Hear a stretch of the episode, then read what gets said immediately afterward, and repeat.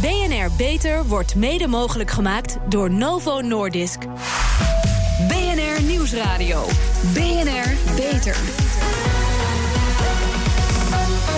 Harmke Pijpers. De meeste mensen maken zich, zolang er geen klachten zijn, geen zorgen over hun hart. Maar dat blijkt in veel gevallen niet terecht. En geld binnenhalen voor meer onderzoek gericht op preventie van hartaandoeningen dwingt artsen en onderzoekers te denken en te handelen als een ondernemer. Maar dan wel een ondernemer met hart voor de zaak. Welkom. Deze zomer hoort u het beste van BNR Beter. Het programma voor mensen die werken aan gezondheid. Vandaag praat ik met Janneke Wittekoek, cardioloog van de Heartlife Kliniek en directeur van de Stichting Leef, met een H erachter. En Frank Visseren, internist uh, vasculaire geneeskunde in het uh, Universitair Medisch Centrum Utrecht. Welkom, mevrouw Wittekoek. U bent cardioloog en directeur van de Heartlife Kliniek, Stichting Leef, dat zei ik al. U vindt als we de waarde van ons cholesterol moeten kennen, blijft de vraag: wat zijn de waarden? Want het is nog alles veranderd. Waar moet je naar streven? Nou, het is heel makkelijk. Uh, de regel is de 5-3-1-regel, waarbij geldt een totaal cholesterol van 5, dat is millimol per liter. Een slecht cholesterol, ook wel het LDL van 3. En een goed cholesterol boven de 1. Dat is eigenlijk ook het makkelijkste onthouden. 5-3-1. Ja. Maar het totaal mag niet de som van 5 te boven gaan. Of wel? Nee. Nee, totaal oh, want ik dacht, als je nou heel veel goed cholesterol hebt en het cijfer wordt 7, dan is het toch mooi? Nee, zo werkt het helaas oh, uh, niet. Dat begrijp dus, ik dan niet. Maar, nee, okay. om, het, om het niet te ingewikkeld te maken, ja. voor het grootste publiek zeggen we 531. Ja, maar goed, dat is altijd nog lager, die 1, dan de streefwaarde van uh, tot voor kort 1,8 voor het LDL, het slechte cholesterol. Ja, die uh, streefwaarde van 1,8 voor het LDL, die geldt voor mensen die een extreem hoog risico hebben op hart- en vaatziekten, die dus blootgesteld zijn aan meerdere risicofactoren. En het geldt voor mensen die al een hartinfarct of echt een hart- of vaatziekte hebben gehad, die dus al een keer gedotterd zijn zijn of een of we, nou ja, goed, ja. operatie hebben gehad of iets dergelijks. Dan zijn we dus nog strenger op dat slechte cholesterol. En dan moet het dus echt onder, dan is de streefwaarde echt onder de 1,8. En dat geldt ook voor ja, speciale patiëntgroepen, zoals mensen met een um, erfelijke vetstofwisselingsstoornis. Daar gaan we het zo nog over hebben. Ik ga even naar meneer Visser. U bent internist in het uh, Universitair Medisch Centrum Utrecht. Onder andere gespecialiseerd in de behandeling van risico's op hart- en vaatziekten. U bent uh, onlangs naar een congres in Washington geweest, waar, zo las ik in de krant, een medicijn is gepresenteerd waarmee te hoge cholesterolwaarden kunnen worden verlaagd. Ha, dacht ik, dat is makkelijk. Een zogeheten PCSK9-remmer. Hoe zit dat? Ja, dat uh, was een interessant congres waar inderdaad de laatste resultaten van een heel nieuw geneesmiddel om het cholesterol te verlagen werden gepresenteerd. We hebben al statines, dat zijn ontzettend goede, ontzettend veilige uh, en ook heel goedkope medicijnen om het cholesterol ja. te verlagen.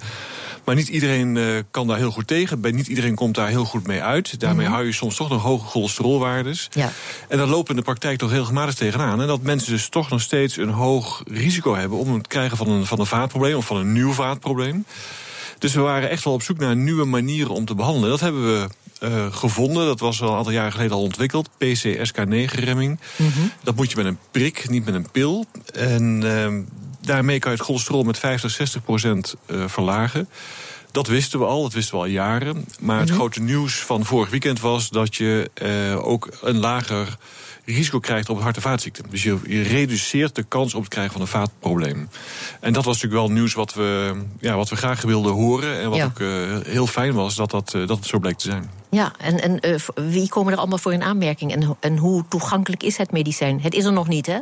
Nou, het is al beschikbaar okay. in, in Nederland al een jaar. Ach, bijna een jaar. Ja. En ehm, we gebruiken het nog voor hele selecte groepen patiënten, ja. kleine groepen patiënten. Uh, omdat we bij de meeste mensen gewoon met een statine en eventueel ook nog met remmen van cholesterolopname in de darm, dat we daar prima mee uitkomen. Ja.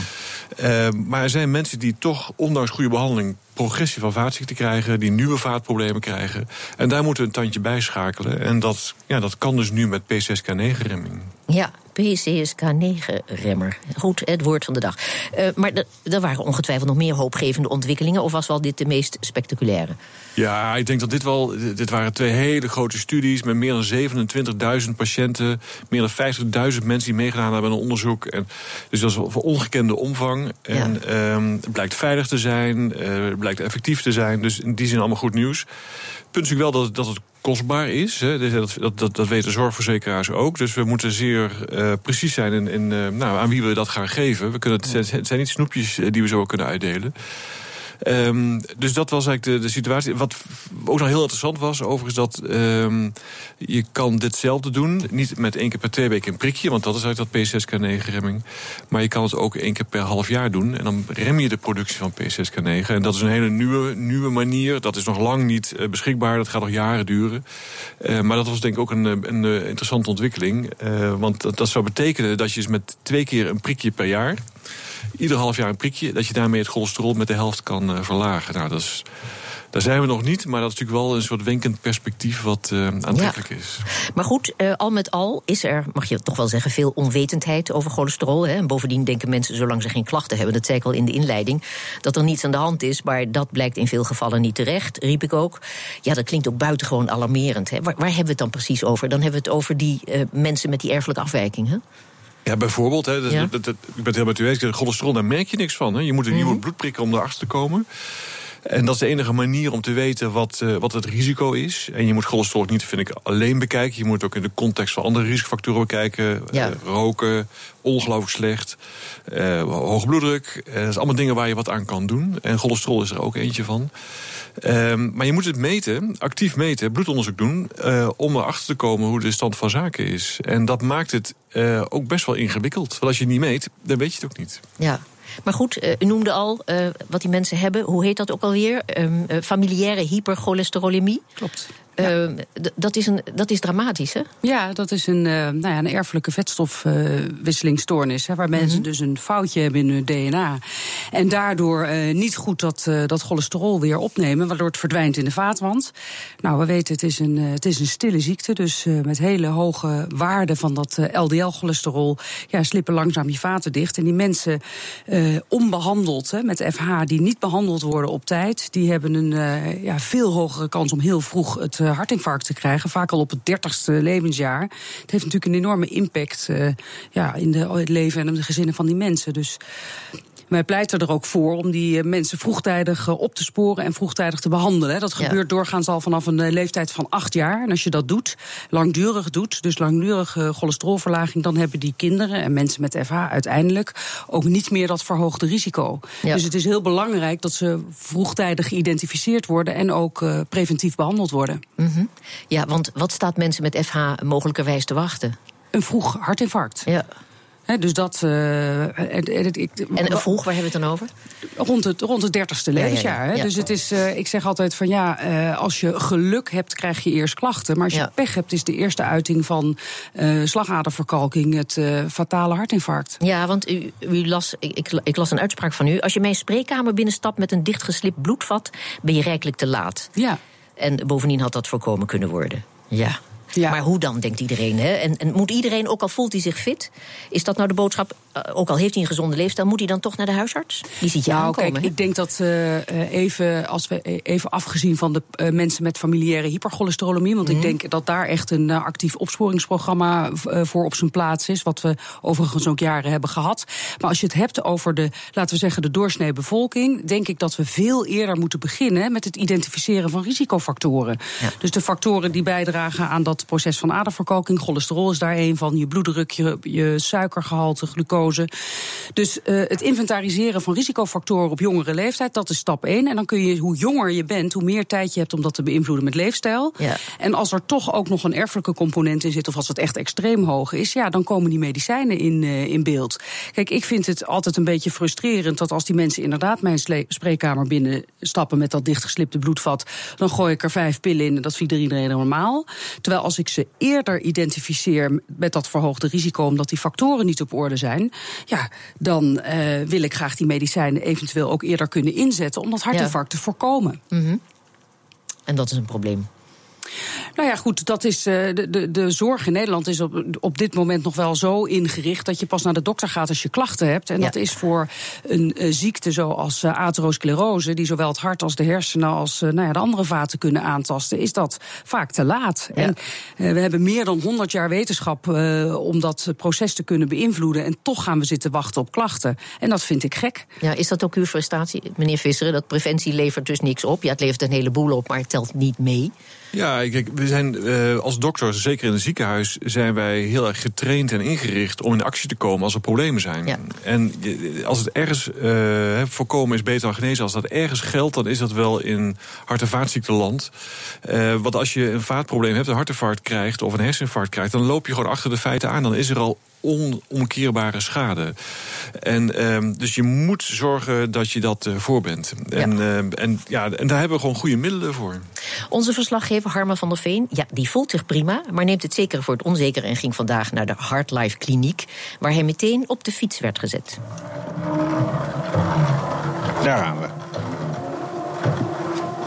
Ik ben nu 42. Mijn vader heeft een hartinfarct gehad toen hij 43 was. Is dat iets wat interessant is voor jullie? Ja, dat is wel belangrijk om te weten. Dat, dan heb je een positieve familie-anamnese noemen ze dat. Dus heb je wel risicofactoren. Dus het is belangrijk om dan in de gaten te houden.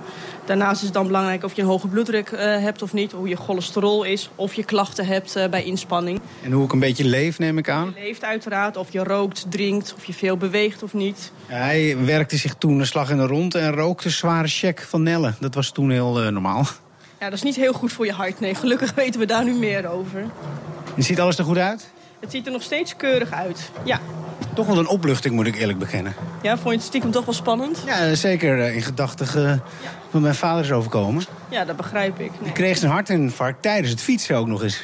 En had hij toen ook klachten van pijn op de borst? Ja, ja hij werd helemaal geel en wit en ging zitten. En zijn arm ging slap hangen, zag eruit, uh, porselein. Uh, nou. ja, dat was allemaal niet zo leuk. Klassieke pijn op de borstklachten wat die mannen uh, aangeven, inderdaad. Precies, en toen had hij dus een hartinfarct. En je hebt nu geen klachten? Nee.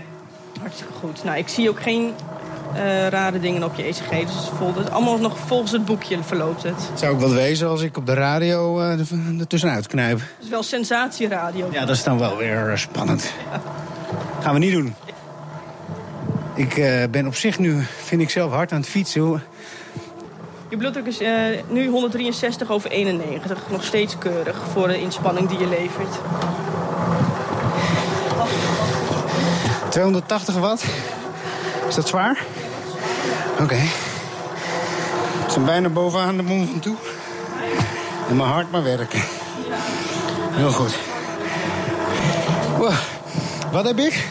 Je hebt het record van de kliniek verbroken. Dat wilde ik even horen. Heel goed gedaan, knap. 360 watt heb je gefietst. Dankjewel. Zo. Terug naar de studio. Nou, hè? Zo te horen heeft Harme van der Veen het prima overleefd. Ja, nu werd hij verwezen door onze bezorgde redactie vandaag. Maar hoe gaat dat normaliter? Zou hij door de huisarts zijn doorverwezen? En wordt dat vergoed door de zorgverzekeraar? Hoe zit dat?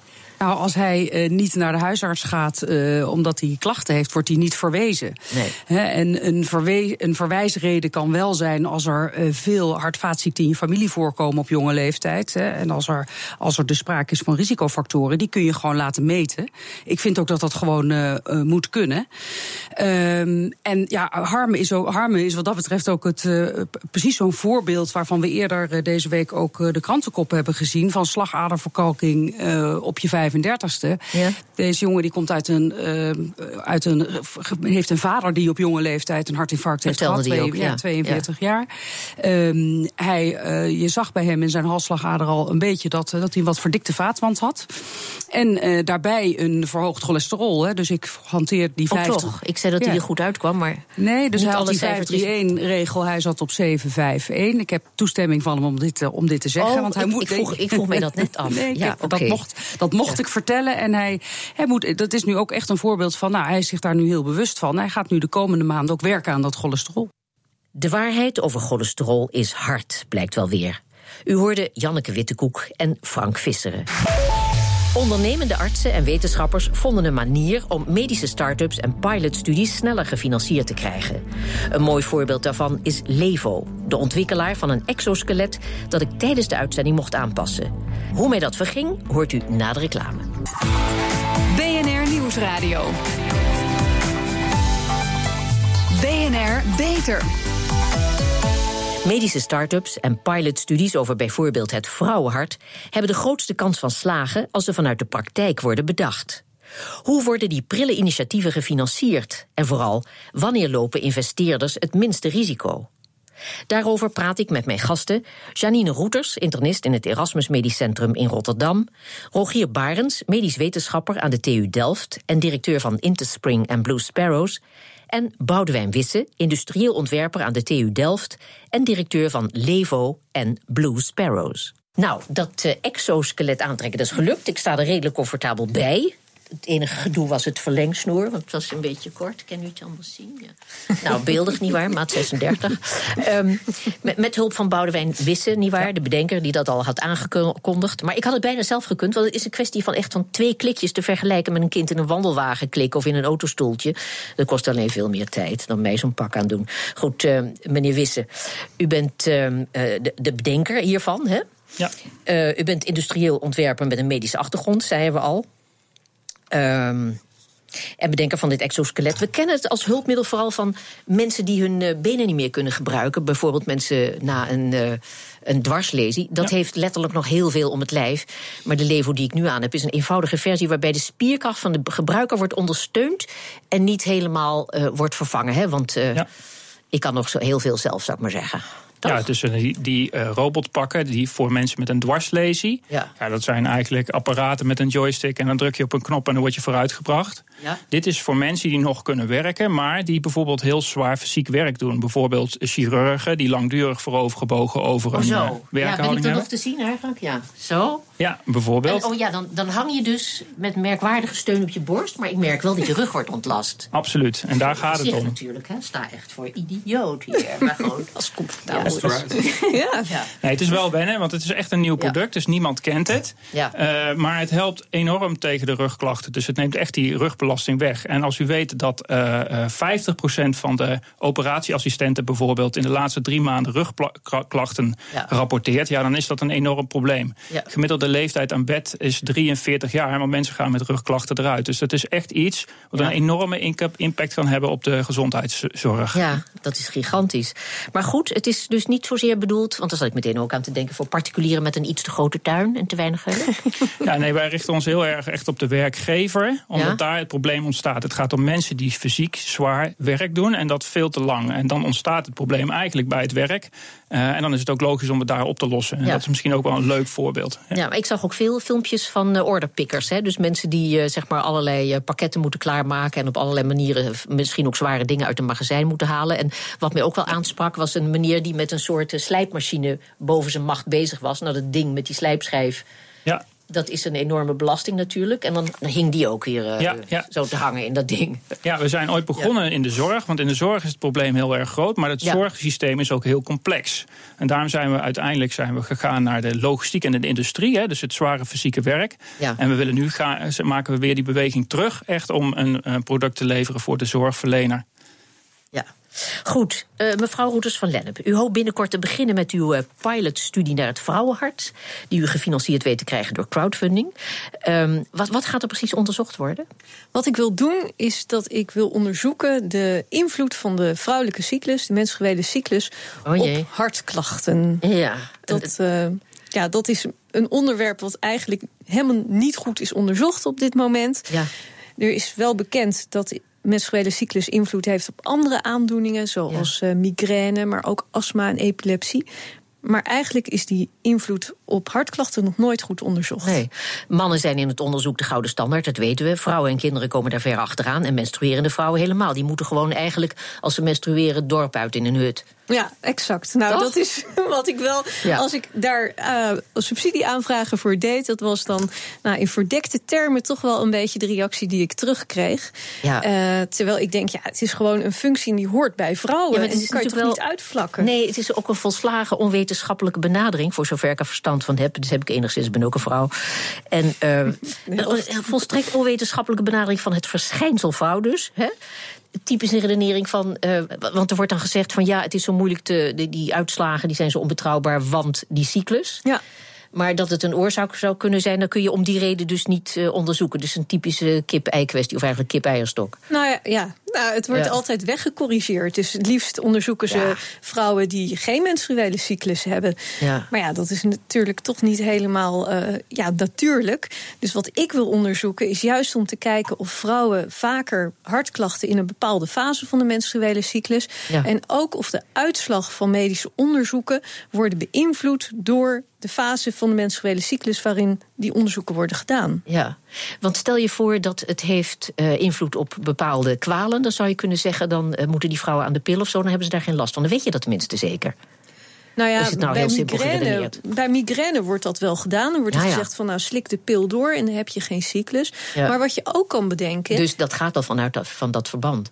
als dat, als dat Ja. is aangetoond, zou je vrouwen dat kunnen aanbieden. Maar wat Ja. anders is dat we normaal gesproken medicijnen de hele tijd doorgeven. Maar als je weet dat vrouwen alleen maar op een bepaald moment van de cyclus klachten hebben, kan je zeggen van nou gebruik alleen die medicijnen op dat moment. En dan scheelt dat ook weer medicijngebruik. Ja. Zeg, via de Hartstichting heeft u nu eh, eh, patiënten gevraagd om eh, deel te nemen aan een enquête. Hè?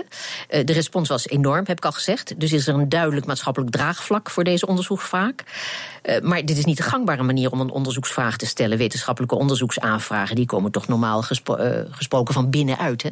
Ja, dat klopt. Vanuit maar de denk- instituties. Vanuit het instituut, vanuit de wetenschappers, voor andere wetenschappers. En ik denk dat het mooie hiervan is dat het echt een samenwerking is. En juist door die samenwerking kan je je onderzoek nog verder en nog beter laten aansluiten op wat het veld wil. En kan je daardoor nou ja, de onderzoeken en de resultaten die je krijgt ook snel implementeren. Ja. Goed, eh, meneer Barens, wat zijn de internationale ambities Ja, ehm, wij zijn sowieso. van de Blue Sparrows? De focus die ligt eh, wel op Nederland. Want eh, wij hebben de meeste ervaring hier direct in Nederland. eh, ook met aanvragen van.